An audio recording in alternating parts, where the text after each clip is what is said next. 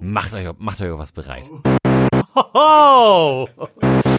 Aber apropos Werbung, Lars, Der Kokskurs ist stark gefallen. das sieht heute ganz anders aus. Jetzt bin ich wahnsinnig, wahnsinnig durstig. What could possibly go wrong?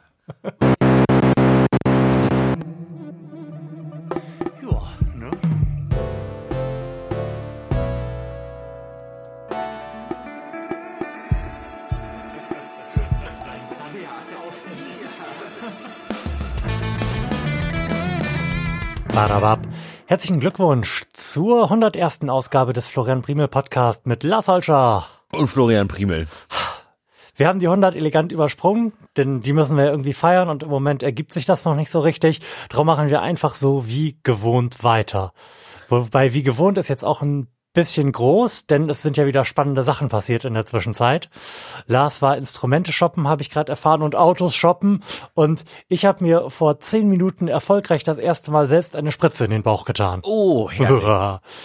Bin auch noch so ein bisschen adrenalinisiert, weil es ja schon auch ein bisschen aufregend ist. Heute Morgen musste ich mir die erste Spritze setzen, das hat aber Natascha noch gemacht. Und die kennt da ja wirklich gar nichts. Die ist ja ultra hart und fängt dann so an mit, ich mach jetzt fupp, und hat ja in dem Moment, da sie sprach und ich noch mit gar nichts rechnete, mir das Ding schon ins Bauchfett gerammt. ja. Und brennt das auch so ein bisschen? Nee, es brennt überhaupt nicht. Es hat ein kleines bisschen gedrückt, weil ich etwas zu beherzt den Kolben der Spritze offensichtlich das erste Mal gedrückt habe, weil ich ja die äh, Spritzen mit der Zuckerlösung für Hermine gewohnt bin, die halt super leichtgängig sind. Und die war halt gar nicht leichtgängig. Und du injizierst das ja auch ins Fett und nicht einfach nur so in- die Leere der Mundhöhle. Von daher war ich da vielleicht ein bisschen zu beherzt am Start. Aber es ging. Und ich habe auch noch nicht so schlimme Nebenwirkungen. Ich fühle mich jetzt so ein bisschen verballert. Ähm, halt einfach ein kleines bisschen unwohl, aber das ist überhaupt gar nicht schlimm. Ist das Verballertsein ein, eine bekannte Nebenwirkung? Also ist, also macht das ir- irgendwas mit einem, dass man sich so ein bisschen drömelig fühlt? Ja, das macht grippeähnliche Symptome. Hm. Ich habe jetzt auch schon im Internet ganz kurz, ich habe den Fehler gemacht, nachzuschauen, alles gelesen von, ich habe gar nichts gemerkt, bis äh, ich hatte fünf Tage lang den schlimmsten Kater, den du dir denken kannst. Also ich hoffe eigentlich, dass ich da glimpflich durchkomme. Bisher ist es halt nicht so schlimm. Ist heute Morgen, wobei ich mir auch einrede, dass da ein großes Maß an Placebo-Effekt und Erwartungshaltung bei gewesen ist, ha, habe ich das so beschrieben mit, ähm, es fühlt sich ein bisschen an wie bekifft, nur in schlecht. Also quasi in die andere Richtung. Man, man hat so ein bisschen komisches Körpergefühl, weil halt irgendwas im Körper arbeitet und ein bisschen anders ist. Ja. Und da habe ich festgestellt, ähm, so, sobald sich so dieser Druckpunkt ein bisschen verschiebt, ab dem du irgendwie empfindest, wenn du taktile Reize bekommst, dann ist ja alles sofort ganz komisch. Ja. Also das ist, das ist irgendwie so nebensächlich als Erfahrung, dass man das ganz krass wahrnimmt, wenn sich da ein bisschen was tut. Das ist ja auch so, wenn man irgendwie so ein Drogenhai hat, dass sich da die äh, die Haptik so ein bisschen verändert und das ist völlig anders als bei den anderen Sinnen, habe ich gemerkt. Beim wenn man komisch guckt, weil man irgendwie was im Auge hat oder so oder eine Entzündung oder sowas hat, dann weiß man ja intellektuell, okay, ich guck jetzt komisch, macht dann die Augen zu und dann ist es weg. Beim Hören, da kannst du nicht weghören, ist es schon ein bisschen unangenehmer, aber das tust du ja auch relativ bewusst und kannst irgendwann über was hinweg hören. Aber so taktile Reize kommen so nebensächlich, dass sich das gleich ganz merkwürdig anfühlt, sobald da auch nur so ein Mühe anders ist. Das ist ganz komisch. also war ich den ganzen Tag so ein bisschen bekifft in schlecht. Schade. Ja. Ich bin mal gespannt, ob das jetzt noch schlimmer wird. Schauen wir mal. Die geben einem ja auch direkt so ein Paket Paracetamol mit. Gegen die Ja, Schmerzen, gegen die die schrecklichen- diese Ja, schauen wir Medikamente auslösen. Ja, äh, ja, da stehen schlimme Sachen von Knochenschmerzen und sowas. Und, ja, warten wir es ab. Das mache ich jetzt vier Tage und dann geht's los. Ja, na gut. Drücken wir mal die Daumen. Hm. Ach, pff. What could possibly go wrong? Und, und ich bin durstig wie eine Bergziege, denn ich bin heute, ähm, habe hab ich quasi die Vespa-Saison eröffnet. Das ist strahlender Sonnenschein draußen in, in Norddeutschland und da habe ich mir gedacht, nee, also heute musst du raus. Ich bin von der Arbeit nach Hause gekommen, bin ganz kurz nach oben, habe mir eine Jacke angezogen, habe mich direkt wieder auf die Vespa gesetzt und bin eine kleine Runde gefahren hier in der in der untergehenden Sonne. Und das wurde dann, als ich nach Hause gekommen bin, schon wieder relativ frisch, denn die Sonne war so langsam weg. Es war der die Abendröte war schon dunkelrot und ging schon in Richtung richtig dunkel. dann habe ich mich erstmal zwei Stunden lang in die Wanne gelegt. Und ich, ich habe schon einmal die Wanne abgelassen, weil ich dann irgendwie raus wollte, aber dann habe ich irgendwie einen interessanten Zeitartikel gelesen und lag dann erst in der leeren Wanne, habe ich gedacht, das ist auch irgendwie lächerlich, ich habe mal Wasser nachlaufen lassen. Und jetzt bin ich wahnsinnig, wahnsinnig durstig. Ich habe alles abgeschwitzt, was ich irgendwie abzugeben hatte an, an Wasser und jetzt habe ich dieses alkoholfreie Beck schon fast leer und vielleicht muss ich gleich nochmal Nachschub holen. Ja, wir holen dir dann noch was. Ich habe aber kein alkoholfreies Bier mehr dann. Dann musst du eins mittrinken oder eine Cola oder sowas. Kriegen wir hin. Ich habe übrigens äh, beim Nachhören des letzten Podcasts festgestellt, dass du durchaus recht hattest. Das Mikrofon, was jetzt beklagenswerterweise immer noch dranhängt, weil ich in der Zwischenzeit nicht mehr hierbei gewesen bin, mhm. ist wirklich nicht so besonders toll für deine Stimme. Ich meine, wir leben, wir leben ja in der besten aller Welten und alle Mikrofone, die wir bisher hier benutzt haben, klangen irgendwie einigermaßen vernünftig. Ja. Aber trotzdem finde ich, dass es bisher das am wenigsten gut zu deiner Stimme passende Mikrofon ist. Tja, kann man nicht Müssen machen. wir mitleben. Ja, da, da müsst ihr, liebe Hörer, jetzt durch. Ihr könnt euch ja gerne darüber beschweren, vielleicht motiviert das Glas. Öfter noch, als er das bestimmt jetzt schon tut, bei eBay nach einem AKG zu suchen. Mm. Lars, willst du uns eine Frage stellen? Ach doch, unbedingt.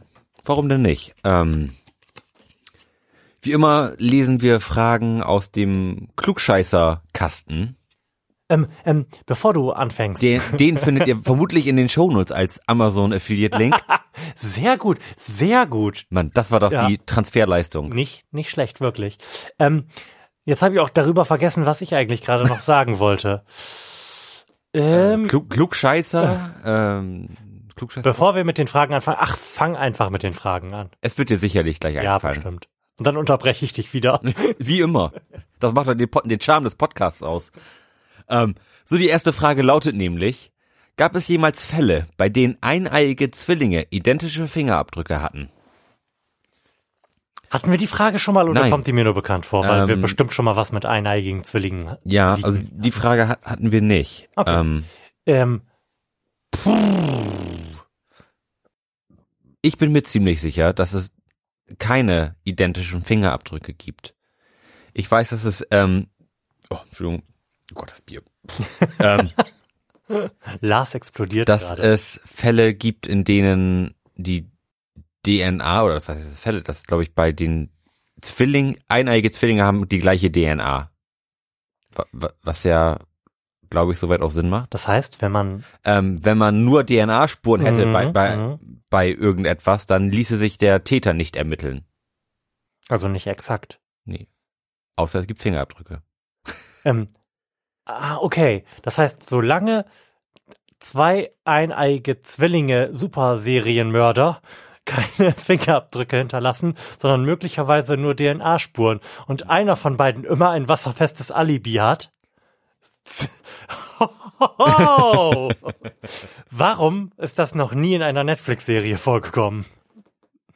Weil ich mir das vielleicht auch gerade ausgedacht habe. Ich bin mir nicht sicher. Da, darin ist dieser Podcast besonders groß.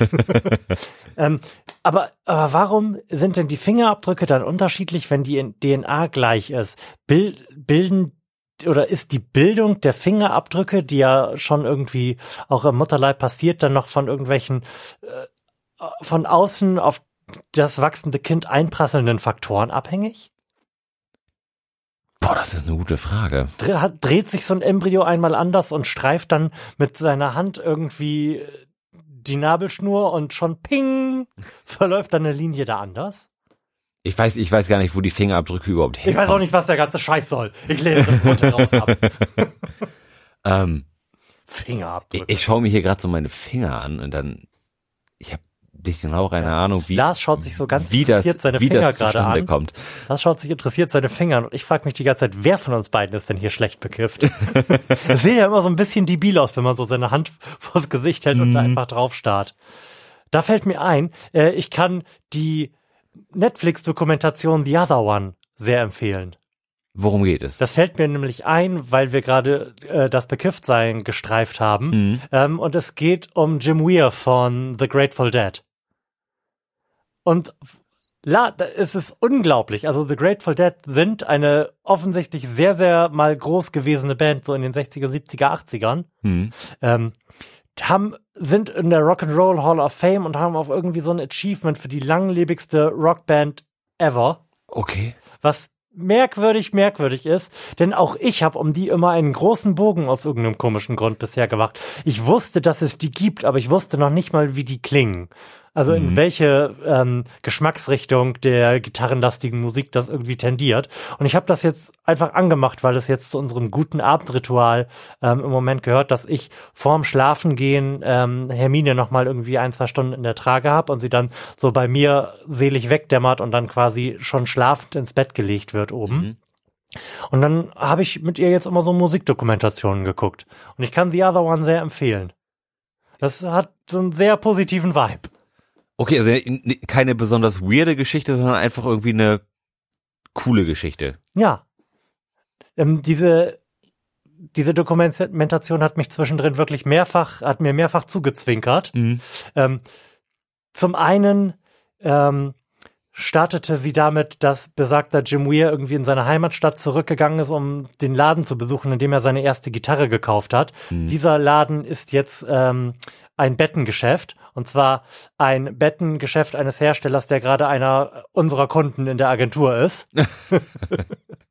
ähm, dann spielt Jim Weir, denn die Band an sich gibt es nicht mehr zwischendrin. Und ich habe schon so geschaut, das kommt, die kommen dir irgendwie bekannt vor, bis dann eingeblendet wird. Äh, Jim Weir with members of the National. und dann hat er irgendwann so einen Lifetime Award, I don't know, bekommen und äh, eingeblendet kurz mit zustimmendem Nicken und Klatschen Paul McCartney. also die hatten mir mehrfach zugezwinkert, die Doku, und ich konnte sie einfach nur lieb haben. Ja, werde ich mir auch mal reindrehen. Schmeiß ich, wenn ich dran denke, auch in die Shownotes. Sehr gut. Aber zurück zu den Fingerabdrücken. Finger abdrücken, ja. Wa warum sind die unterschiedlich? Bei, also, wir gehen jetzt einfach mal davon aus, dass die bei eineigen Zwillingen unterschiedlich sind. Wie entwickeln die sich? Ist, ist, das, Make an educated guess. ist das, sind das vielleicht irgendwelche Genmutationen? Aber wenn So Hautoberfläche? Das ist ja wieder, also es streift ja auch unser Lieblingsthema, den menschlichen Körper Hm. und auf dem und, und den Bereich der Medizin. Von daher können wir da jetzt wirklich nichts anderes tun als einfach annehmen. Und ich nehme mal an, dass die von der Anlage her eigentlich bei äh, eigentlich bei eineigen Zwillingen gleich sind, aber dann durch irgendwelche Umweltfaktoren beeinflusst werden. Es ist, ist ja auch Das einigermaßen. glaube ich nicht. Ich meine, Nee? die, die bleiben doch ein Leben lang gleich. Fingerabdrücke. Ja, die, wenn, wenn du fertig bist, also rein, äh, rein im Körper deiner Mutter reifungsmäßig, dann sind die da reingemeißelt. Vorher ist das ja eh alles noch weich und wächst vor sich hin. Hm. Was meinst du? Obwohl, es, das ist jetzt ein bisschen traurig, aber ich habe mir noch nie die Fingerkuppen meiner Tochter vor dem Hintergrund angeschaut, mich zu fragen, ob die denn jetzt schon vernünftig erkennbare Fingerabdrücke hat. Hat sie denn? Man kann doch auch, auch schon in Kinderpässen Ja. mittlerweile diese biometrischen Daten hinterlegen. Mhm. Also von daher, die haben Fingerabdrücke. Mhm. Und die, die werden sich auch über Jahre jetzt irgendwie zwar verändern, aber sie werden zumindest immer, wissen, man wird vermutlich ableiten können, dass das immer noch vom selben Mhm. Menschen ist. Aber Genmutation klingt auch nicht so unschlüssig, weil auch eineige Zwillinge ja durchaus sich in gewissen Merkmalen auch unterscheiden können. Zumindest, ah, ich behaupte das einfach. Es, es gibt ja auch eineiige Zwillinge, die auch, die ja auch leicht unterschiedlich aussehen. Ja, eben, genau. Also von daher finde ich das jetzt nicht so abwegig, dass die Fingerabdrücke auch durch irgendwelche Mutationen anders aussehen können. Soll ich mal umdrehen und gucken, Also selbstverständlich. was Doch. hinten drauf steht? Wie sie- Ja. Nein. Die Antwort ist nein. Wie war denn die Frage? Gab es jemals Fälle, bei denen eineige Zwillinge identische Fingerabdrücke hatten? Nein. Ja, das haben wir doch, haben wir doch gesagt. Nein. Okay. Also die haben wir absolut zufriedenstellend beantwortet, die Frage, finde ich. Lars, die nächste? Ja. Wie heißt in Frankreich das Wechselsprechgerät, das wir Walkie-Talkie nennen? Oh, was, was äh, Sprechen auf Französisch ist parler, richtig? Pille Palle. Und, und Laufen auf Französisch ist Marché. Wenn mich nicht alles täuscht. Mhm. Oder? Also ist jetzt auch nicht schlimm, wenn wir uns auf diesem Gebiet jetzt irgendwie ein bisschen lächerlich machen. Ähm, ich bin für Marché und Palais. Aber, vielleicht hat es auch überhaupt gar nichts mit diesen beiden Nee, Worten im ist- Englischen zu tun. ähm, weil dieses Walkie-Talkie ist, ist ja schon, ist ja schon recht speziell. Mhm. Also du meinst, der Matschparler wird es jetzt nicht sein. Nee, wahrscheinlich nicht.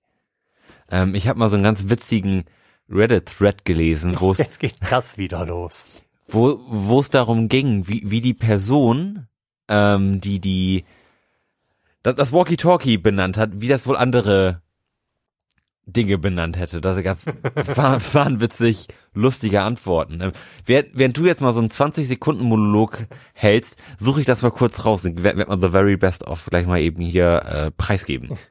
Es ist, also, dass ich gerade überhaupt überlegen musste, was Sprechen und Laufen auf Französisch heißt, das spricht jetzt irgendwie wirklich nicht dafür, dass von meinem Französischunterricht besonders viel hängen geblieben ist. Obwohl ich zwischendrin mal ganz gut in Französisch gewesen bin. Ich habe das von Anfang an tödlich gehasst und äh, irgendwann in der Schülerzeitung mal ein Gedicht darüber veröffentlicht, wie sehr ich meinen Französischlehrer verabscheue.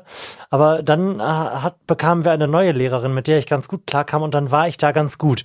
Also tendenziell wäre die Anlage bei mir da, noch so auf äh, Reste meiner Schulzeit da zurückgreifen zu können. Denn ich kann bestätigen, kein Wort äh, aus Gründen des regulären Sprachgebrauchs heraus Französisch gesprochen zu haben, nachdem ich mein Abiturzeugnis in der Hand gehabt habe. Ich hatte auch ein Jahr Französisch. Und es ist so ziemlich nichts davon übergeblieben. Also da Französisch keine meiner Kernkompetenzen. So, ich habe inzwischen diesen Reddit-Thread gefunden. Das ist ganz toll, Lars. Ja, wirklich. Und äh, Sendungen profitieren immer enorm davon, wenn einer auf dem Handy liest, aber mach mal. So, jetzt halte ich fest. Uah. Eine Gabel, ne? Weißt wie die heißt? Na? Stabby Grabby. Was gibt's denn noch so geiles hier? Das ist der Wahnsinn. Ein, ein Defibrillator. Na? Na? Hearty Starty. Okay, ich sehe schon, wir machen das jetzt die nächsten zehn Minuten. Ja, eine Mikrowelle. Na? Hiti Iti. Und die Komm, großartige ein. und die großartige Videospielreihe Grand Theft Auto heißt jetzt Steely Wheelie Automobili. Sehr gut. ne? Sehr gut. Das hat die Sendung ja wirklich bereichert. Ne? ähm, darüber habe ich aber die Frage wieder vollständig. Ach, Französisch Walkie Das französische Wechselsprechgerät. Wechselsprechgerät. Vielleicht gibt uns äh, der Umstand, dass es auf Deutsch auch Wechselsprechgerät heißt, ja einen Hinweis darauf. Ich weiß aber weder, was Wechseln noch Gerät auf, auf Französisch heißt. Ja. Oder es heißt in Frankreich auch einfach Walkie-Talkie. Hm. Auch keine schlechte, An keine, keine schlechte Antwort. Denn es heißt ja. in Deutschland ja auch Walkie-Talkie. Ah, I see what you did there. mhm. Mhm. Ich, das könnte unsere Antwort sein. Hattest du als Kind Walkie-Talkies? Ja. Oh, ich hatte, glaube ich, nie Walkie-Talkies. Aber ich hatte da, damals hier mit, mit Endris, unserem Mhm. ähm, schräg gegenüber Nachbar von hier, ähm, auch Walkie-Talkies, aber das waren so Kinder-Walkie-Talkies und die hatten, 60 Zentimeter Reichweite. ja, also man hat sich immer noch gesehen, wenn man miteinander gesprochen hat, das war immer so mittelmäßig. Ja, was den, den Charme dieses Geräts minimiert. Ja. Mhm. Ja, Heute, das, faszinierend. Heute hat ja quasi jeder ein Walkie-Talkie. ja, das stimmt. Per Smartphone. Lars, was, was meinst du, was ein gutes Alter ist, um seinem Kind ein Smartphone zu schenken? Ja, es kommt so ein bisschen drauf an, glaube ich, was man, was man damit bezwecken möchte, ne? Mhm. Ähm, ich finde den Gedanken ganz, ganz reizvoll, ähm, da, damit sein Kind irgendwie tracken zu können. Also, also, also zu Ja, wissen, klar. wo, wo, wo ist mein Kind eigentlich? Mhm. Ähm, ich würde sagen, so mit der, mit, mit der Schule, sag ich mal, finde ich das schon, einem, einem Sechsjährigen Smartphone in die Hand drücken. es muss ja kein richtiges Smartphone sein, aber Ja, zumindest eine ein Art, eine Art Mobiltelefon, um irgendwie nach Hause telefonieren zu können oder da ein, also vielleicht so eine Du Art, weißt, du weißt schon, dass der gewöhnliche Sechsjährige, also selbstverständlich nicht unsere Tochter, aber der gewöhnliche Sechsjährige dann erst lesen und schreiben lernt.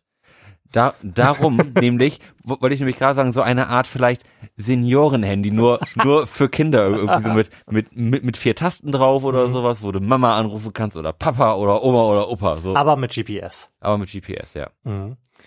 Ah, Das, das ist ganz spannend. Ich habe, äh, weiß gar nicht mehr woher, vielleicht aus dem Aufwachen-Podcast, aber ich kann mich auch irren, ähm, vom Shift-Phone erfahren. Hörtest du davon? Nein. Das ist ein ähnlich wie das Fairphone nach äh, möglichst hohen ethischen Standards hergestelltes Telefon von einem deutschen Hersteller, was aber den Clou hat, dass es modular ist. Also du könntest dein Shift-Phone für dein Kind kaufen und da einfach die Kamera, das Mikrofon, da, da, also das zweite und den ganzen Scheiß rausbauen. Mhm. Und dann hat es quasi nur noch das Nötigste da drin. Kann also keine komischen Fotos von sich machen oder von anderen Leuten. Mhm. Wäre eine Überlegung wert, aber wer weiß, ob es das in sechs Jahren noch gibt. Mhm. Und ob sechs Jahre überhaupt das geeignete Alter ist, um seinem Kind ein Smartphone in die Hand zu drücken. Ja, Smartphone ist, ist ja, da sag ich mal, irgendwie so ein bisschen der falsche Begriff. Ne? Du gibst dein Kind jetzt ja kein iPhone mit, oder? Das ist ja eher ein, Hier ist dein iPhone X, bitteschön, mach's nicht kaputt, bitte. das ist schwierig, ne? Da, Mhm. da entbrennen ja auch regelmäßig irgendwie hitzige Diskussionen zu in den Medien, wie, wie früh ist, ist zu früh und haben Smartphone überhaupt was in der Schule verloren Mhm. kann man die irgendwie benutzen, um besser zu lernen oder stören die doch nur und also das ist ja auch noch nicht so end endgültig raus, wie, wie die Gemeinheit das jetzt nun findet. Mhm. Ich habe mir da noch überhaupt gar keine Meinung zu gebildet, sondern wollte das einfach nur, weil es gerade ein bisschen gepasst hat, aufwerfen. Ich erinnere mich an zwei Talkshows aus diesem Reigen der politischen Talkshows, die wir hier haben, wo es genau um das Thema ging. Und dann ist ja immer der unvermeidliche Manfred Spitzer eingeladen, oder ich glaube, er heißt Spitzer. Vielleicht heißt er auch Spritzer. ist alles möglich. Der ja so ein vehementer Gegner von, von Smartphones ist und da immer so Legionen von Studien auffährt dagegen. Und so sehr man das, wenn man das als junger Mensch schaut, so den, den Impuls hat, den Scheiße zu finden und für den ewig gestrigen alten Mann zu halten, der halt keine Ahnung hat, so sehr glaube ich, dass er da irgendwie einen Punkt hat. Ich glaube, dass später da besser ist. Klar, es geht auch immer um das Wie und den Umgang und wir sind jetzt einigermaßen Medien erfahren, aber trotzdem habe ich das Gefühl, und das muss ich jetzt entweder bestätigen oder falsifizieren durch Lektüre, dass das nicht so geil ist, einem relativ jungen Kind ein Smartphone in die Hand zu drücken, mit dem es Tüdelsachen machen kann. Nee, also, also- also so, so Tüdelsachen bin ich auch voll bei dir. Das, das tut, das tut nie Not.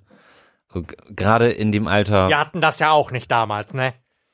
Ich finde so, wenn, wenn es keine Langeweile mehr gibt, Mhm. das, das macht irgendwie ganz komische Sachen mit einem. Mhm. Das habe das hab ich jetzt irgendwie so in den letzten Jahren festgestellt. Irgendwie so, dass, dass man ja praktisch keine Langeweile mehr hat. Ja. Und dass das, Ja. dass das fürchterlich ist, keine Langeweile zu haben. Ich halte mich jetzt immer so ein bisschen daran, auch mal mein Handy irgendwie nicht, nicht zu benutzen und das auch mal irgendwie dann in meinem Büro liegen zu lassen und dann auch mal zu lesen und irgendwie sich so ein bisschen mit seinen Gedanken zu beschäftigen. Und daher finde ich auch zum Beispiel so die, dieses eine Ausfahrt auf der Vespa machen ein, Mhm. eigentlich ganz charmant, weil du halt so ein bisschen mit dir gefangen bist. Du, du, du hast keine Ablenkung. Im, Im Auto kannst du immer noch Radio hören Mhm. und auf der Vespa bist du einfach, sag ich mal, mit deinen Gedanken ir- irgendwie gefangen. So, du musst halt mal irgendwie nachdenken, kannst mal Gedankenspiele machen und, und, und langweilst dich im, im Grunde genommen. Im da, positiven Sinne. ja, genau. Und Mhm. da kommen eigentlich immer ganz geile Ideen bei. Und wenn ich auch an meine Kindheit zurückdenke, sind die geilsten Sachen oder die geilsten Spiele, die man sich ausgedacht hat, waren, waren alles Produkte Langeweile. Und das irgendwie jemandem zu nehmen oder gerade Kindern zu nehmen, finde ich eigentlich nicht, finde ich einfach nicht geil. Mhm. Und ich, ich glaube, das, das führt auch dazu, dass einem dann als junger Erwachsener vielleicht auch einfach gewisse Gedanken dann auch verwehrt sind, weil man sie halt im jungen Alter nie gedacht hat. So, Mhm. und da so die, diese Gedankengänge dann von vornherein irgendwie so zu verhindern, finde ich irgendwie, weiß ich nicht. Also Langeweile gehört, glaube ich, dazu und ist auch, und, und Langeweile ist auch in, in Maßen gesund. Da, da bin ich total bei dir und ich bin der festen Überzeugung. Nein, ich weiß es, weil ich darüber zumindest mal immer die Anreißer gelesen habe, dass es da auch Studien zu gibt, dass es überhaupt gar nicht gut für das Gehirn ist, sich nicht zu langweilen. Mhm. Und ich stelle das ja in letzter Zeit auch zwangsweise des Öfteren wieder her, wenn ich halt mit, mit Hermine irgendwie in der Trage am Rumbutschern bin oder dann halt mich auch mit ihr aufs Sofa setze und die Fernbedienung oder das Smartphone einfach nicht in Greifnähe sind Mhm. und man sich aber nicht bewegen möchte, um das Kind nicht zu wecken. Ja, das, da, da kommt schon einiges bei rum. Und ich, ich glaube auch, dass, dass dieser ganze Trend zu, zur Meditation und hast du nicht gesehen, Ja. das, das ist ja eigentlich alles nur kontrolliertes Langeweile. Ja, Langeweile erleben. mhm. Ähm, man merkt ja also, es, der, der Körper will das auch. Der Körper will sich auch mal langeweilen, damit er auch mal die Akten wegsortieren kann, die man den ganzen Tag irgendwie auf einen großen Stapel wirft, aber nie die Zeit dazu sortieren. Und das finde ich eigentlich so die, diesen bildlichen Ausdruck auch mal des, des Sachen wegsortierens, finde ich, ist eigentlich perfekt dafür, wa- was Langeweile mit einem macht, finde ich. Wenn man Langeweile hat und dann aus dieser Lang Langeweile herauskommt, fühlt man sich viel klarer. Man kann klarer Mhm. denken, man ist fokussierter. Also das, Langeweile ist Ja, gut. das stimmt. Ähm, dieses Akten wegsortieren, die man den ganzen Tag auf einen Stapel schmeißt, das ist ein sehr, sehr schönes Bild, finde ich. Ich kam zum Beispiel gestern Abend relativ gestresst aus der Arbeit zurück, weil ich noch sehr viel auf meiner To-Do-Liste hatte. Und ich arbeite ja freitags nur einen halben Tag und sah da schon irgendwie alle Fälle davon schwimmen vor dem Hintergrund, dass ich ja nächste Woche dann ähm, Stammzellen spende und ich weiß, wann ich das nächste Mal im Büro sein werde. Kann, kann sich ja auch irgendwie ein bisschen ziehen. Ähm, aber dann hatte ich halt abends diese zwei Stunden Muße. Mhm. Und Muße ist ja eigentlich so das positive Wort für Langeweile.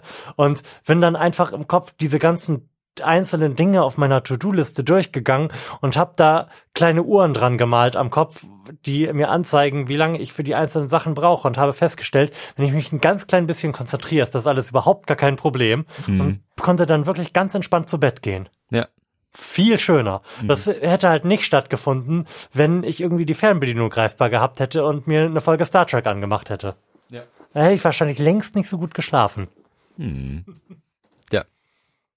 Gar nicht schlecht, was war denn die Frage? Es ging um Walkie-Talkie. Walkie-Talkie. Wir, und, wir, und wir wollten sagen, Walkie-Talkie ist die Antwort. Ja. Ich, ich drehe um. Talkie Walkie. ja. Sehr schön. Warum denn nicht? Da war ich ja gar nicht so weit davon entfernt zu sagen, das heißt genauso. Ich wollte es gerade sagen. Also, was die, an, was die Buchstaben betrifft, sind, war Lars 100% richtig. Ja. N nur die Wortreihenfolge war Ah. falsch. Los, lass hören. Du als frisch gebackener Vater, hast, hast, es- hast es vielleicht schon mal durchgerechnet. Wie viel Geld kostet ein Kind insgesamt in den ersten 18 Jahren? Und ich glaube, das hängt jetzt wieder davon ab, wann dieses äh, Klugscheißer-Dings da rausgekommen ist. Das muss man ja auch inflationsanpassen. Ich glaube, die letzte Zahl, die ich gehört habe, ist äh, 180.000 Euro. Ich hätte, ich hätte jetzt eine Viertelmillion geschätzt. ja, aber da sind wir ja gar, gar nicht so weit voneinander entfernt. Mhm. Ja, ich, ich glaube, da können wir jetzt nicht so viel rausholen, wenn wir jetzt anfangen, das auf Heller und Pfennig und dann pro Woche auf Jahr hochzurechnen und dann noch versuchen, irgendwie das mal 18 zu nehmen. Ja, Let's face it, die Dinger sind teuer. Auf jeden Fall, und das ist ja auch immer davon abhängig, in, aus, aus welchem Land diese Daten kommen und aus, aus welcher Schicht man kommt und was man so ein Kind alles ermöglichen möchte, wenn dazwischen nochmal zwei Amerika-Aufenthalte für ein halbes Jahr sind. Kostet das natürlich Geld. Ich wollte es gerade sagen. Und ich meine, wenn du zum Beispiel auch, weiß ich nicht, FDP-Wähler bist, dann kommen da ja direkt zum 18. Geburtstag nochmal 180.000 Euro für ein Maserati drauf. Ja. Oder ob, ob du deine Kinderbetreuung bezahlen musst. Oder ob du deine Kinder liebst. Ja. Auch, auch ein wichtiger Faktor. Oder sie mit vier zum Teppichknüpfen gibst. Ja. Dann, dann tragen sie sich praktisch selber. Also meine Antwort ist 180.000 Euro, weil das die letzte Zahl ist, die mir irgendwie aus irgendeinem Dings im Internet Ich sag gegenwärtig ist. 250.000. Ich drehe um. Uh, 100.000 Euro. Ein Schnäppchenkind. Also die, Das Aldi-Kind. ich wollte gerade sagen, die, also die Macher des Klugscheißer-Quiz haben auf jeden Fall, also die lieben ihre Kinder nicht. Nee. Das kann man mit großer Sicherheit sagen. So. Wenn man messen würde, wie viel Speichel sich an einem Tag im Mund bildet, was wäre das Ergebnis? Puh. Jetzt wird's ja wieder interessant, denn wir begeben uns mal wieder auf unser, unser Lieblingsfeld. Das, ich, ich glaube, Es ist ja das ist gar nicht weniger, so, als man denkt. Ja, äh, vielleicht, vielleicht ein Glas voll. Wenn- Mhm. Also ein, ein kleines Glas voll. Ich würde mal sagen, so vielleicht 150 Mund, Milliliter. Mundtrockenheit, also Mundtrockenheit, das gehört auch zu den Symptomen dieser Spritze. Habe ich heute festgestellt, wollte ich nur noch mal sagen. Das ist aber nicht das, was ich vorhin sagen wollte. Verdammt. Ja. 150 Milliliter, meine Schätzung. Hm. Ich hätte jetzt 100 Milliliter gesagt. Und das ist schon ziemlich widerlich, wenn man sich das vorstellt. So ein Glas voll, boah, Glas voll Spucke, das ist mega wie Ja, widerlich. man, man könnte das ja jetzt versuchen, mal irgendwie herzuleiten, indem man sich überlegt, dass man jedes Mal, wenn man genug Spucke im Mund wieder zusammen hat, das einfach ausspuckt. Wobei dann vermutlich mehr gebildet wird, als wenn man das nicht macht. Ja. Weil der Mund dann ja wieder trocken ist. Ja. Das heißt, das bringt uns überhaupt gar nicht voran, das zu tun. Ja. Oh Mann, also 100 Milliliter finde ich, finde ich plausibel. 150 Milliliter, ja, also um den Dreh, es wird jetzt nicht ein Liter sein, am Ende steht da ein Liter auf der Rückseite, ich sehe es kommen. aber Liter wäre Dann müssen wir wieder viel. Mhm. Das, das glaube ich. Zwar wundert man sich, wenn man mal so vor einer Bushaltestelle sitzt oder ein paar Jugendliche sitzen und dass da alles so vor ihm auf dem Boden liegt. Ist das heutzutage immer noch so? Ja, also Können die sich immer noch nicht benehmen? Die Racker? ich bin jetzt letztens gerade wirklich, vorgestern du- durch die Stadt gelaufen, lauf auch an so einer Bushaltestelle vorbei, muss erstmal einen großen Bogen machen, weil das alles komplett vollgerotzt war. Also wirklich ein Quadratmeter vor, vor den Sitzbänken voll mit Rotze. Ich, das habe ich auch nicht. Also so noch, die- das habe ich noch nie verstanden. Wenn ich, wenn ich im Wald bin oder sowas. Ich weiß nicht, dann, was die Symbolik dieser Geste dann, ist. dann rot, dann rotze ich auch mal irgendwie, wenn ich irgendwie da was hab, aber so in der Stadt oder ich würde nie in der Stadt irgendwo hinrotzen. Nee, beim besten Willen nicht. Aber das scheint ja ein Ding zu sein. Und das scheint ja auch schon seit ewigen Zeiten und offensichtlich auch noch jetzt ein Ding zu sein. Und ich verstehe das nicht. Ja, das Also- ist, Ich habe ich hab wirklich, ich habe große Liebe für das Jugendlichsein. Ich bin, bin ein großer Fan von Coming-of-Age-Filmen und äh, bin fasziniert von dieser Phase. Von dieser Phase der äh, Unzerstörbarkeit bei äh, gleichzeitiger Unsicherheit und Leid an allem. Aber mh. ich verstehe die Semantik des irgendwo hinspuckens nicht. Auch als, als Distinktion nicht. Überhaupt gar nicht. nee. Also, ich kann alles verstehen, womit man sich von irgendwie anderen Leuten abgrenzen möchte, von den doofen Erwachsenen oder meinetwegen auch von den doofen Kindern. Aber irgendwo hinzuspucken ist so dermaßen uncool, da ist ja Rauchen noch cooler. Und das ist schon wirklich ganz unten. Ja, also habe ich auch überhaupt kein Verständnis für, aber es, es gibt ja tatsächlich auch eine ältere Generation, die das macht. Das machen ja nicht nur Jüngere. Ja, aber das sind die mit dem Kautabak. Und dann klingelt das immer noch so mit, mit, mit dem Spuckbäcker. Kling.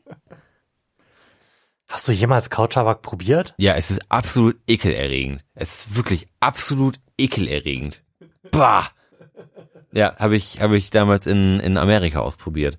Da Okay. gab's das. Ähm, Ich wüsste noch nicht mal, was das irgendwie für eine Konsistenz hat.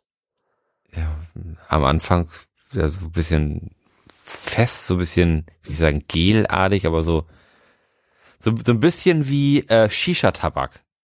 Großer Gott, Ähm, sehr widerwärtig. Ja, und da- das wird halt über die Zeit immer unerfreulicher. Und dein ganzer Sabber ist braun und schwarz. Was ich auch ähm, jetzt letztens erst kennengelernt habe, ist, dass unser Bassist, als er in Schweden war, da waren Zigaretten auch relativ teuer. Und die Schweden haben so Tabaksäckchen, die sie sich in eine Backe klemmen. What? Das ist quasi Kautabak ohne Kauen. Das diffundiert er dann so aus dem Sack raus und dann hast du den irgendwie Ja, aber was ist denn der Sinn der Sache? Nikotin. Du kriegst einfach Nikotin. Aber was soll ich denn damit? Das dreht doch gar nicht am Kopf. Die Abhängigkeit. Das ist wahrscheinlich zu Ist das so? Aber, also ich finde das so unschlüssig. Ja, also ich, ich kann mir nicht vorstellen, dass sich ein Säckchen voller Tabak jetzt irgendwo un unter die Lippe in die, oder in eine Backe zu klemmen, irgendeinen Trieb befriedigt. Also das, kann einzig oder allein eine Suchtbewältigung sein. Nikotinsucht. Ja, aber wo kommt die denn dann her? Man, man Man, fängt, man wird vermutlich angefangen haben zu rauchen Waren Zigaretten denn irgendwie mal günstig in Schweden, dass viele angefangen haben zu rauchen und dann jetzt erst umgestiegen sind? Das macht doch, das macht doch auch ganz wenig Sinn, oder? Na, Es werden sicherlich irgendwann günstiger gewesen sein. So, sonst wird es diese, Also, Säck, diese weißt- Säckchen nicht geben. Ist das ein Ding dann in Schweden auch nur unter den Älteren, weil damit Nein, können wir nein, diese nein. Theorie verifizieren? Nein, nein, das, das ist auch, auch bei Jüngeren.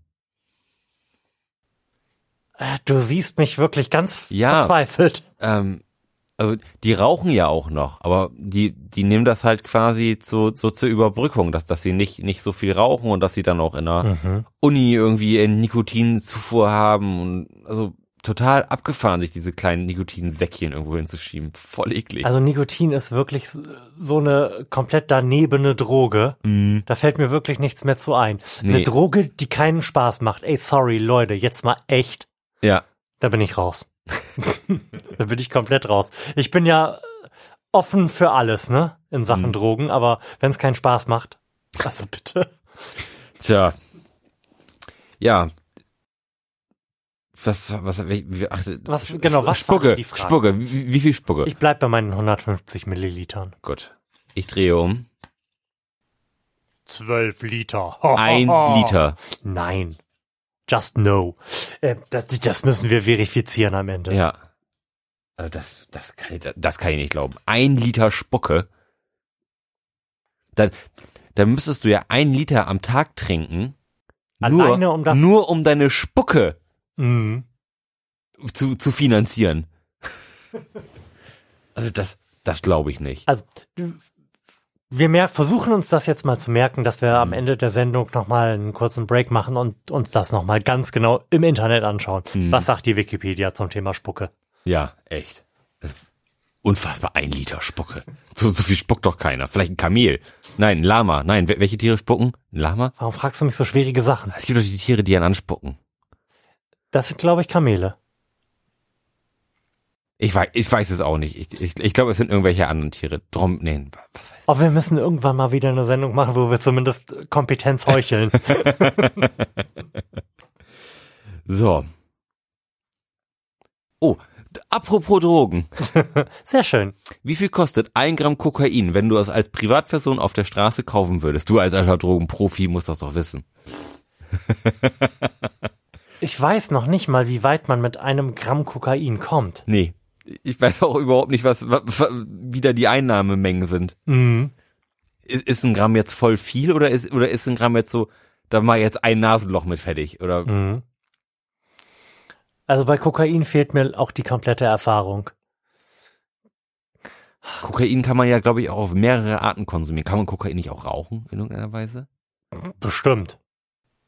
Aber es ist ja nun nicht die Konsumform, die es zu popkulturellem Ruhm gebracht hat. Also ich, ich würde jetzt einfach mal ins blaue raten, Fuffi. Ein Gramm.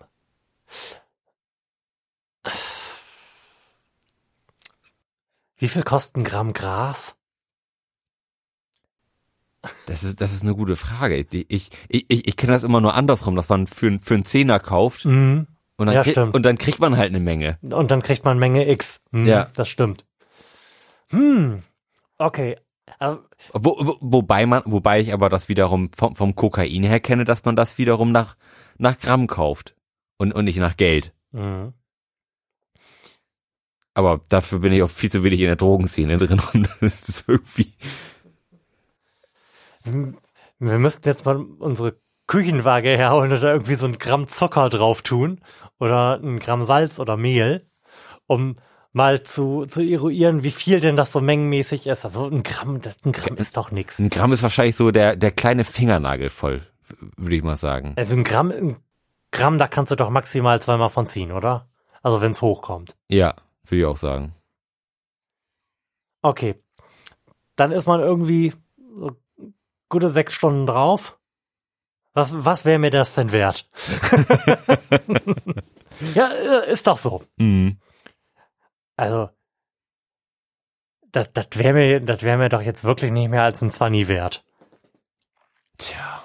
Ich meine auch mal gelesen zu haben, dass der Kurs von Kokain in den letzten Jahren reichlich abgenommen hat. Ja, die fetten Jahre von Koks sind vorbei, ne? Mhm. Und hier Pablo Escobar, palettenweise Koks durch die Welt geschifft hat. Mhm. Apropos Pablo Escobar, hast du die Netflix-Serie Ja. Fire gesehen? Oh ja, übers Fire Festival. Alter Auch das Falter. können wir dringend empfehlen. Was für ein Shitfest, Mann. Naja, das, das zeigt mal wieder, dass wirtschaftlicher Erfolg und Kompetenz nicht zwingend Hand in Hand gehen müssen. Nee. Und, und wie wichtig, wichtig Marketing ist. Oh ja. Also, Will, willst du mal kurz Ja, ausrollen, genau. worum es denn geht? Um, um das mal kurz zu umreißen. Ähm, es gibt auf Netflix eine Dokumentation über das Fire Festival. Das Fire Festival ist ein oder sollte ein Festival werden, ähm, was ursprünglich aus einer aus einer Booking App hervorgeht. Ähm, Auf, auf dieser App konnte man quasi als Privatperson sich Stars irgendwie mieten. Du konntest zum Beispiel, was weiß ich, was dir für deinen Geburtstag Beyoncé für, was ich was, 500.000 Euro holen. So, und dann haben, haben sie gesagt, ey, jetzt haben wir schon so eine geile Booking-App, lass doch noch mal ein Festival machen, Be- beziehungsweise der, der Gründer dahinter, der, der, der Gründer, der dahinter steckt, ist, ist so ein Entrepreneur gewesen, der irgendwie schon so eine Kreditkarte irgendwie erfunden hat und da auf diversen Ventures irgendwie dabei gewesen ist. So, und der hat sich dann auch für dieses Fire Festival den Rapper Ja Rule mit, mit ins Boot geholt und den da irgendwie an, angefixt, da noch sein Gesicht für hinzuhalten. Und hat dann auf den ähm, Bahamas so ein ganz charmantes Werbevideo gedreht, ähm, mit allen Topmodels, die man, die man so, so kennt. Diese wiederum haben dann dieses gedrehte Wer Werbevideo dann auf ihren Instagram-Kanälen geteilt in, in Zusammenhang mit so einer orangefarbenen Kachel und dann Hashtag Fire Festival. So, dann sind die Leute schon mal alle ganz fuchsig geworden, was denn dieses Fire Festival ist. Und irgendwann kam dann die große, äh, die große Ankündigung, ja, das Fire Festival, das Luxusfestival auf den Bahamas mit geilen Villen, auf denen man leben kann. Wir, wir müssen mal ganz kurz eben den Bogen zurückschlagen. Wir sind da drauf gekommen, beziehungsweise ich bin darauf gekommen, weil die Macher des Fire Festivals nämlich die Insel von Pablo Escobar gekauft Ja, haben, genau. um darauf das stattfinden zu lassen. ja, Und jetzt erzähl weiter. genau. Au- Auf diesem Festival konnte man sich und unterschiedlichste Pakete ir- irgendwie buchen, von 500 Dollar bis 250.000 Dollar. Also du konntest, das, das kleinste Paket war quasi so ein, so ein kleines Zelt am Strand mit irgendwie einem süßen Bett drinne und irgendwie net, netten Catering und das größte Paket war dann irgendwie die Luxusjacht mit Hubschrauberlandeplatz und nackten Bitches auf, auf Deck 1. Ähm, ja, und dann die, die Tickets haben sich dann auch verkauft wie warme Semmel. Ähm, das Problem an der ganzen Geschichte ist, dass die, die Infrastruktur auf dieser, auf dieser gekauften Insel absolut nicht dafür bereit gewesen ist, irgendwie, wie viel tausend Leute sind es gewesen? Zehntausend oder so? Zehntausend Leute zu beherbergen. Ähm, und das Festival kam mit riesigen Schritten näher, aber die, die Bauarbeiten, die da mit, mit verbunden waren, gingen eher so mittelprächtig schnell voran. So, schlussendlich ist es dann, dann so gewesen, die, die Leute kamen an und es war aber nichts fertig. Alles, was, was versprochen wurde, ga, gab es nicht, weil es sich nicht finanzieren ließ. Zum Beispiel, es wurde irgendwie Sterne, Küche ähm, versprochen. Schlussendlich gab es irgendwelche Styroporboxen mit so einem Sandwich und irgendwie zwei Scheiben Käse drauf. Also das war ein wahnsinniger Gr Griff ins Klo. Schlussendlich ist, hat es dann die Nacht vorher auch noch geregnet und alle Zelte sind dann durchgeweicht und alle Matratzen waren nass und es, es gab auch nicht genug Platz für alle Leute. Dann sind teilweise Leute auf dem Flughafen eingeschlossen worden, weil die dann wieder zurück mussten, weil kein Platz da war und alles ist fürchterlich gewesen. Lange Rede, kurzer Sinn, dieses Festival wurde dann auch am ersten Tag abgesagt. Es hat nie irgendwie ein Artist gespielt und alle mussten wieder nach Hause und das war so eine riesige Verarsche eigentlich auch, weil, weil es schon Ja, ja, ja. lange vorher klar war, dass es nicht dass es nicht möglich gewesen ist, dieses Festival da stattfinden zu lassen. Also eine wahnwitzig gute Netflix-Doku. Wenn, wenn man mal irgendwie anderthalb Stunden Zeit hat, sollte man sich das mal anschauen, denn das, das zeigt auch eigentlich, wie, wie viel ähm, davon abhängig ist, welche Person ein Projekt leitet. Denn dieser, dieser Gründer, dessen Namen ich gerade leider nicht weiß, ähm, ist anscheinend wahnsinnig charismatisch gewesen und, hat, und konnte die Leute auch echt mit seinem ähm, mit seinem Spirit anstecken und alle waren irgendwie voll drin und waren bereit, alles zu tun. Einer war sogar bereit, äh, Da bin ich schon komplett raus. Also ich habe nur den zweiten Teil der äh, Serie gesehen, weil meine Frau damit vorher angefangen Mhm. hat und ich das nicht geschaut habe. Aber jedes Mal, wenn der Typ im Bild war, fand ich den so dermaßen unsympathisch, Ja, der- der- dass der- mir wirklich jedes Verständnis dafür Ja. fehlt, wie man diesem Idioten auf den Leim hätte gehen können. Ja, der, der hat, der hat auch ein Gesicht zum Reinschlagen. Also das, Mega. äh, aber anscheinend hat, hat der irgendwas gehabt und eine witzige Geschichte, Ja, eine App.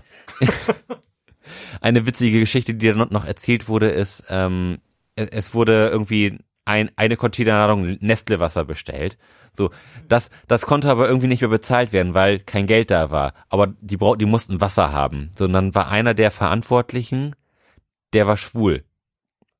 ähm, und dann hat er ihm gesagt, so, du musst jetzt zum Zoll gehen und du musst da dem Obertypen, du musst dem jetzt einblasen, damit wir unser Wasser kriegen. Bläst du dem ein, kriegen wir unser Wasser.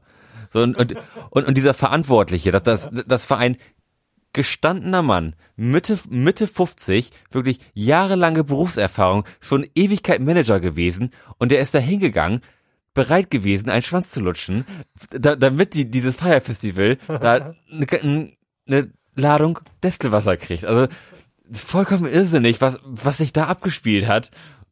Und bis zum Schluss daran irgendwie dran geglaubt wurde, dass das alles irgendwie noch was man mit einem blauen Auge davon kommt. Wahnsinn. Wirklich Wahnsinn. Können wir empfehlen. Trotzdem glaube ich, dass Koks das Gramm nicht mehr als 20, 25 Euro kosten Ich darf. sag 50 Euro und ich drehe die Karte nun um. Circa 50 Euro. Das, das, das sieht heute ganz anders aus. Der Kokskurs ist stark gefallen. Auf, vielleicht können wir auch das recherchieren. Du legst die Karten ja beiseite. Ja. Aber ich glaube, wir können noch so ein, zwei, oder? Ja, aber sicher. Richtig gut im Flow gerade. Mm. Oh, da können wir ja sogar. Tja, Vor wie vielen Jahren erfand der Mensch das Papier? Das Papier, Papier als Papier Papier als Papyrus. oder Papier als Pergament? Ich würde schon, das Pergament i- ist ja Papier, oder nicht? Ja. Im, im weitesten Sinne. Ja, da würde ich sagen, Und was ist mit Papyrus? ist ja auch irgendwie Papier, oder nicht? Papyrus sind Tierhäute. Pergament ist schon so Protopapier. Ja, aber ist jetzt halt die Frage, was man als Papier, also pa Papier als kleine Holzfasern zusammengeschreddert Mhm. oder Papier als äh, faltbarer Untergrund, auf dem man schreiben kann. Mhm. Das ist jetzt Definitionsfrage, ne? Man Papyrus, dann ist es ja schon vor vor Christi Geburt, ne? Ja, Weit. So ver vermutlich 2000 Jahre vor Christi Geburt. nee, so weit würde ich glaube ich nicht zurückgehen. Wann, wann, Ähm, wann war denn die, die heiße Phase der, der Ägypter? Verorten wir das in Ägypten? Ich würde sagen, ja. Also ich kann dir sagen, dass, ähm, und ich weiß nicht, ob das in Anbetracht de deiner Ägypten-Idee eine relevante Information ist, aber ähm, Schriftlichkeit als solche hat in Europa ungefähr 800 vor Christus Einzug gehalten in die Welt. Schriftlichkeit. Ja, da, da ähm, findet so das erste überlieferte Schriftstück, nämlich die Ilias von Homer statt, wo es ganz relativ starke Hinweise im Text darauf gibt, dass ähm, das so an so einer Schnittstelle geschrieben Mhm. wurde von ähm, wir wissen jetzt, dass man Sachen aufschreiben kann, haben Schrift und das ist cool, ähm, machen das aber noch in einer Form, als wüssten wir das nicht Mhm. sondern als schri schreiben wir das jetzt auf, wie wir ähm, eine gesprochene Sage aufschreiben würden. Mhm. Ähm, Und ich, ich würde mal sagen, vorher gab es jetzt auch nicht so dringenden Bedarf an Papier. Du brauchst schon mal Schrift, um Papier zu haben. findste, also findest du, dass so die- dir zum Beispiel Hieroglyphen Mhm. ist ja jetzt auch eher eine Bildersprache Ja. irgendwo. Ja, darum, darum sage ich ja. Vielleicht Ähm. mit deinem Ägypten da sogar noch besser. Ich habe aber keine Ahnung, wann die ägyptische Hochkultur gemessen in unserer Zeitrechnung stattgefunden hat. Überhaupt gar nicht. Ich habe mich irgendwie nie für Pyramiden interessiert. Mhm. Also Pyramiden sind so der, der blinde Fleck äh, in meiner Kindheit. Also Dinosaurier waren cool, Weltraum war cool, aber Pyramiden, äh, come on. ich glaube, so, also 1000 vor Christus, da, da waren Pyramiden, glaube ich, schon schon heißer. Ich glaube, die, die, die Pyramiden waren War ja, Feiermann. die Pyramiden waren, waren ja schon lange durch, als sich das Römische Reich aufgetan hat. Ist dem so? Das würde ich sagen. Und das, wie war das? 333 rum kam aus dem Ei? Mhm. Weiß nicht, irgendwie so, also 333 vor Christus, irgendwie Gründungsjahr von Rom, Mhm. von dem römischen Imperium. Ähm, und da würde ich sagen, Und da bist du dir sicher, dass die schon eine gute Zeit standen, die Dinger. ja. Das würde ich schon sagen. Sind, sind wir da bei 2000 vor Christus? Ich hätte jetzt gesagt, irgendwas so zwischen 1000 und 1500 vor Christus vielleicht. So, also die, das Pyramiden, sag ich mal, in ihrer, Hoch, Hochphase. Mhm. Wie, wie, wie heißen die denn eig- eigentlich alle, diese Wer äh, jetzt? Tutanchamun und so, ne? Die Pharaonen. ja, genau, die Pharaonen. Ja. Also da würde ich sagen, kommt äh, Papyrus irgendwo. Mhm. Ja, stimmt. Also auf eine Schriftrolle gekritzelte Hieroglyphen ist irgendwie so ein Ding, was es als äh, popkulturelles Icon Mhm. gibt. Ja. Man weiß jetzt natürlich nicht, ob das tatsächlich stattgefunden hat oder ob die einfach nur, vielleicht hatten die auch wirklich nur Steintafeln und haben da Hieroglyphen drauf gekratzt. Möglich. Vielleicht haben wir uns das auch einfach nur so ausgedacht, weil es das schlüssigere Bild ist. Möglich. Ähm. Pff.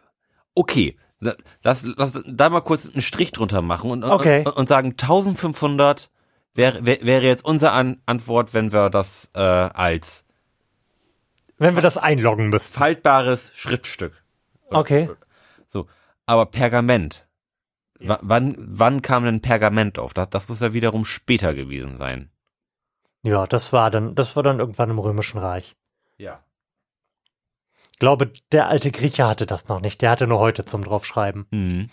Und auch Tafeln, Steintafeln zum was reinkratzen. Darum haben wir so viel überliefert von denen. Also irgendwas um null rum. Um Christi Geburt rum. Ja. Sollen wir uns mal umdrehen? Achso, du, du meinst, wir haben jetzt zwei Antworten, weil wir wieder nicht wissen, wie genau die Frage gemeint ist. Ja, genau. Sie so scheiße unspezifisch wieder ist. So ist es. Okay, das heißt, unsere Antwort ist minus 1500 und null. Vor 1900 Jahren.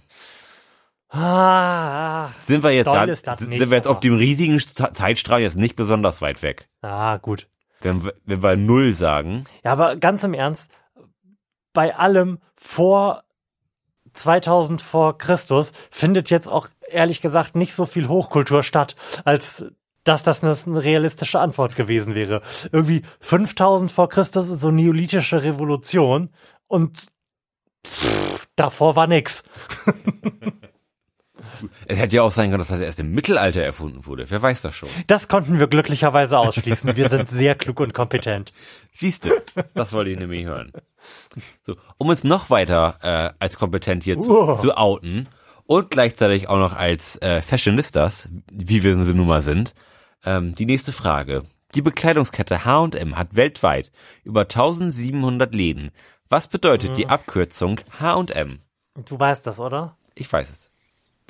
Also ich weiß das, glaube ich, auch. Ich habe das zumindest irgendwie in meinem passiven Also- Wortschatz. Also ich, ich weiß zumindest, dass wir das, also dass, dass meine Mutter das früher ausgesprochen hat. Ja, ich kenne auch noch Leute, die das aussprechen. Darum ist es irgendwo bei mir im Kopf drin. Mhm. Und wer sind sie? Sag du's. Äh, Hennes und Mauritz, ne? Das triggert was bei mir, ja? Ja. Sollen wir mal gucken. Ja, es ist tatsächlich Hennes und Mauritz. Und wer sind diese Herrschaften? Vermutlich die Gründerväter Weiß von? H&M. Haben wir jemals Fotos von denen gesehen? Wissen wir, wie reich sie sind? Wie Verm- reich sind sie zum Beispiel im Vergleich zu, zu, zum verbleibenden Aldi-Bruder? Gute Frage. Ähm, H&M will jetzt ja auch noch irgendwie also die machen ja jetzt mittlerweile auch, auch schon so Ikea-mäßig Ja, irgendwie in ein H&M Home oder Ja. so, ne? Ja, finde ich total abgefahren. Ich habe jetzt, ich habe jetzt gerade gestern tatsächlich das, das erste Mal, die vorgestern, das erste Mal Kleidung online bestellt. Weil Die meinen? äh, ich habe vorher noch nie mir, mir eine Hose aus dem Internet bestellt. Ach so, okay. Weil ich wollte es gerade sagen, so die T-Shirts, die du trägst, sehen jetzt für mich nicht aus, als würde man die bei H&M kaufen können. Die haben jetzt eher wenig äh, Queens of the Stone Age Merchandise. Ähm, denn ich hatte nämlich in den, innerhalb der letzten Woche wahnwitzig viele Hosenverschleiß. Wir sind, wir sind in der letzten Woche sind mit zwei Hosen kaputt gegangen. Dabei hast du doch diese Woche erst angefangen, Vespa zu fahren. Was hast du gemacht? Ja, es, alle haben ihre Sollbruchstelle zwischen den Beinen irgendwie innerhalb von zwei Tagen offenbart. also ich konnte wirklich in beiden, in zwei Hosen hatte ich zwischen den Beinen ein faustgroßes Loch. Und keine Verwendung dafür. Nee, da, da, kannst du ja nicht mal mehr eine schicke Hotpants draus machen, wenn du zwischen den Beinen. Da kannst du nur noch einen Jeans-Mini-Rock draus machen. ja, und, also So begab es sich Ja. also, dass du im Ja. Internet Hosen bestellst. in Ermangelung von Zeit habe ich dann gesagt, ach, probier's das mal aus. Hab in meine Hose geguckt und hab mir jetzt irgendwie vier Hosen bestellt. Ah, die sind aber noch nicht da. Die kommen morgen, tatsächlich. Ähm, ich kann übrigens Schlechtes von einer Alternative zum Rewe-Lieferdienst berichten, falls ich das noch nicht getan habe. Nee, hast du noch nicht getan. Äh, wir haben beim Real-Lieferdienst bestellt vor zwei Wochen oder so. An Real glaube ich sowieso nicht. Ja, ich jetzt auch nicht mehr. Beziehungsweise jetzt noch weniger als zuvor. Wir wollten das einfach mal Ja. ausprobiert haben. Das Sortiment war okay, die App war ein bisschen, bisschen sperriger als die von Rewe, aber okay. Ähm, und dann kam aber irgendwann auch viel zu spät abends ein, das habe ich doch schon mal erzählt, oder nicht? Nein. Für, ähm, für mich gänzlich neu. Okay, dann kam auf jeden Fall viel zu spät abends, das machte irgendwie schon einen komischen Eindruck auf mich, ähm, ein gestresst wirkender DHL-Fahrer mit einem DHL-Wagen, um mir meine Rewe-Lieferung zu bringen. Ja. Der wirkte jetzt auch nicht, als hätte er da ein ausreichendes Briefing zu bekommen. Mhm. Er hat einen Artikel, einen Ersatzartikel wollte ich zum Beispiel nicht. Die Windeln, die sie mir ersatzweise liefern wollten, waren keine, mit denen wir was anfangen konnten. Mhm. Und äh, er wusste dann auch nicht, wie darauf zu reagieren ist, hat die einfach ges gescannt. Und ich glaube, ich habe mein Geld auch nie wieder zurückbekommen. Nicht, dass ich jetzt darauf geachtet hätte, aber es wäre mir zumindest aufgefallen, wenn irgendwas auf meinem PayPal-Account aufgelaufen wäre. Ja. Von daher ähm, machte das jetzt auf mich nicht einen Eindruck, äh, der mir sagt, dass ich das nochmal machen sollte, sondern es wirkte eher, als hätten sie irgendeinen armen DHL-Fahrer dazu verdonnert, noch eine Nachtschicht zu machen und ihm vorher einen Zettel hingelegt, was er machen soll. Wie Und da unerfreulich. bin ich nicht, da bin ich nicht dabei. Aber man muss aber auch sagen, der Rewe-Lieferservice ist echt ziemlich gut. Sehr gut. Also die, die App ist total strukturiert, man kann sich irgendwie coole Rezepte noch raussuchen, kann sich dann gleich die Zutaten in den Einkaufswagen klicken. Also das ist echt eine super durchdachte Sache. Und wir haben heute, also vor drei Stunden oder so, wieder was bekommen. Und ich habe gesehen, und das vermittelte mir noch ein viel besseres Gefühl, dass äh, der Wagen vier Häuser weiter geparkte und da gerade was ausgeliefert hat. Was natürlich diesen, das ist ja auch besser für die Umwelt, wenn ein Wagen rumfahren muss, als wenn wir alle zum, Ja. ähm, zum Supermarkt fahren müssen, Faktor verstärkt hat. Das fand ich sehr, sehr gut. Ich hoffe jetzt, dass wir das noch öfter nicht vergessen werden zu bestellen. Ja, das ist ja immer das Problem, ne? Diese schreckliche Demenz. Und wie sind wir da jetzt wieder hingekommen? Äh, wie war denn? Hennes und Maurits äh, Kleidung Äh, bestellen. Kleidung bestellen. Ah ja, okay, Kleidung bestellen. Ah ja, du weißt aber noch nicht, wie deine, wie dein, ob deine Hosen passen werden. Nein, das, das weiß ich nicht. Aber ich hoffe, dass sie zumindest alle dann ähnlich geschnitten sind, weil die Hose, die ich, die kaputt gegangen sind, waren auch von H&M. Darum bin ich davon ausgegangen, wenn ich mir jetzt Hosen in der gleichen Größe bestelle, werden sie vermutlich passen. Ja, wir werden sehen. Hoffen wir's mal. Du wirst bestimmt davon erzählen. Ich, Ich denke. glaube, wir sind so einigermaßen durch, wenn ich hier auf den Zeitstrahl blicke. Ich erinnere mich daran, dass wir früher immer die Big Clock eingeblendet hatten. Erinnerst du dich? Da, die guten alten Zeiten. Das sollten wir wieder einführen, das war irgendwie schön. Ja, machen wir beim nächsten Mal wieder. Haben die Hörer natürlich enorm wenig von, Aber wir. aber wir. Und äh, weil wir dann noch besser drauf sind als sowieso schon, wird das natürlich auch wieder eine viel bessere Sendung. Ich glaube, wenn wir die nächste Sendung machen, dann bin ich schon mit meiner Stammzellengeschichte soweit durch, ne? Ja, Also meinst du, wir schaffen das nächste Woche irgendwann zu senden? ich denke schon, ja. Gut. Ähm, ich veröffentliche aus reiner Faulheit diese Episode dann auch wieder irgendwie ein bisschen zeitversetzt, dass man äh, keine Rückschlüsse darauf ziehen kann, wann genau ich denn Stammzellen gespendet habe. Denn das darf ich ja laut der Social Media Guidelines nicht. Mm. Und ansonsten, wenn du nichts mehr hast, Doch, ich, ich habe Oh! noch was. Äh, Ich habe bei der DKMS angerufen und, und gefragt, ob, ob, ob ich da noch drin bin und ob alles aktuell ist. Es ist alles aktuell. Die sind nur sehr zurückhaltend mit Werbung, was ich eigentlich auch ganz charmant finde. ja, das stimmt. Cool. Das ist gar nicht schlecht. Ähm, aber apropos Werbung, Lars, machen, wollen wir die Werbung für euer nächstes unglaubliches Konzerterlebnis jetzt machen oder wollen wir das vielleicht an den Anfang einer der nächsten Sendungen? Das machen wir in den nächsten Sendungen. Oh. Macht euch, macht euch was bereit. Oh, es wird episch. Ähm, äh, wie lange ist denn das ungefähr noch hin? Oh, das ist äh, irgendwann im März. Ja, dann, dann sollten wir das schon in der nächsten Sendung machen. Also äh, seid gespannt auf den Werbeblock zum Anfang der nächsten Sendung. Lars hat Großes mit euch vor, mit uns und mit allen. Ähm, und bis dahin, Lars, schön, dass du mal wieder da warst. Ja, adios muchachos und bis zum nächsten Mal. Tschö.